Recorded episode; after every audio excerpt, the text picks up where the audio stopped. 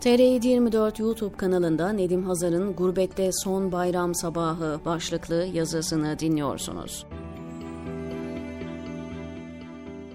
Giysiler yeni, acılar eskidir bayramlarda der Urduca bir şiir. Çocukluğum Urfa'da geçti benim. O döneme dair bir hatıramı şurada yazmıştım. Sıcak, çok sıcaktı çocukluğumun Ramazanları. Karnı beline yapışmış sözünün mübalağa olmadığını daha o yaşta idrak etmiştim. O dönemlerle ilgili birkaç hatıram daha var. Zaman zaman gelip çöküyor zihnimin en ortalık yerine ve beni dünyadan koparıyor. Yaşlılık sanırım. Yarından ziyade geçmişle yaşamaya başlıyor insan. Sıcak diyarlarda yaşayanlar bilir. Hele ki eskiler.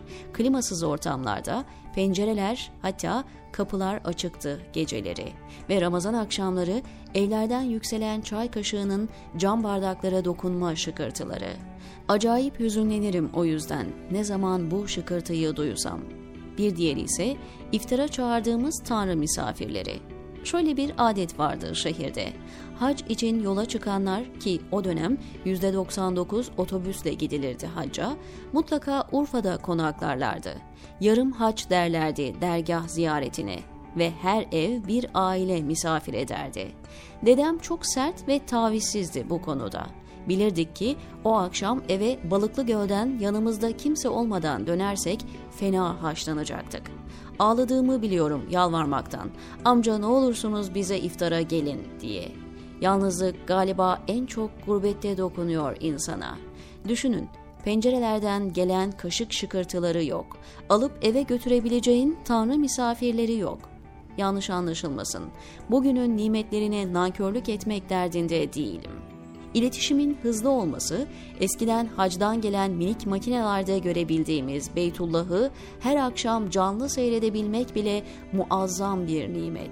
Düne kadar ismini bile bilmediğimiz Afrika ülkelerindeki yetimlere ulaşabilmek, onların gözünde iftar sevincini görebilmek muazzam bir ayrıcalık. Hepsine eyvallah.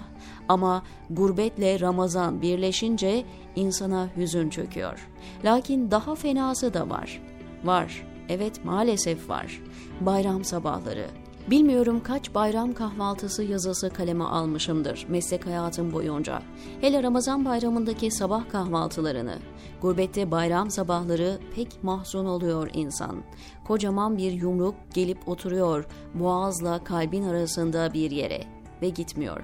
Yutkun istediğin kadar. Bardak bardak su iç, fark etmiyor. Hatıralar, tanıdıklar, dostlar, ardından ihanetler, vefasızlıklar, alçaklıklar sırayla geliyor zihninize ve bayram filan kalmıyor dimağınızda tadına varacağınız. Allah'ım diyorsunuz sonra. Bu son bayram olsun zalimin darmadağın ettiği hayatların hüzünle geçirdiği. Bu yazının başlığını çok değiştirdim. Son vurgusunu bir dilek, bir temenni için bilerek ekledim. Sizi bilmem ama ben artık her Ramazan ayının bana bonus olarak verildiğine inanıyorum. Daha kaç bayram sabahı görebilirim bilmiyorum da. Nankörlük etmeyeyim. Çoluk çocuğum yakınlarımda. Sağlıklı ve hayatlarına devam etmeye çabalıyorlar şükür. Bir de anam gelirse yanıma dünyanın en güzel yeri benim hanem olur. Diyeceğim o ki, bayram şükrün ta kendisidir. Amenna. Doğduğun, yaşadığın beldelerden çok uzak bu diyarlarda bayram sabahları kekremsi bir tat bırakıyor insanın dimağında. Ala bin şükür, bin hamd etmek gerekiyor yine de. Anacığımın en sevdiğim dualarındandır. Her sene bu zamanları göresin. Gurbette olmak zaten zor. Mecburi hicretse zorun zoru. Bayram sabahlarını gurbette yaşamak insanın içini titretiyor. Yine de binlerce şükürle niyaz halindeyiz. Bu son bayram olsun mazlumların buruk idrak ettiği. Zalimleri gelecek bayrama bırakmasın Yaradan. Duamız bu, halimiz bu. Hayırlı bayramlar ola, diyor Nedim Hazar T R yedi yirmi dörtteki köşesinde.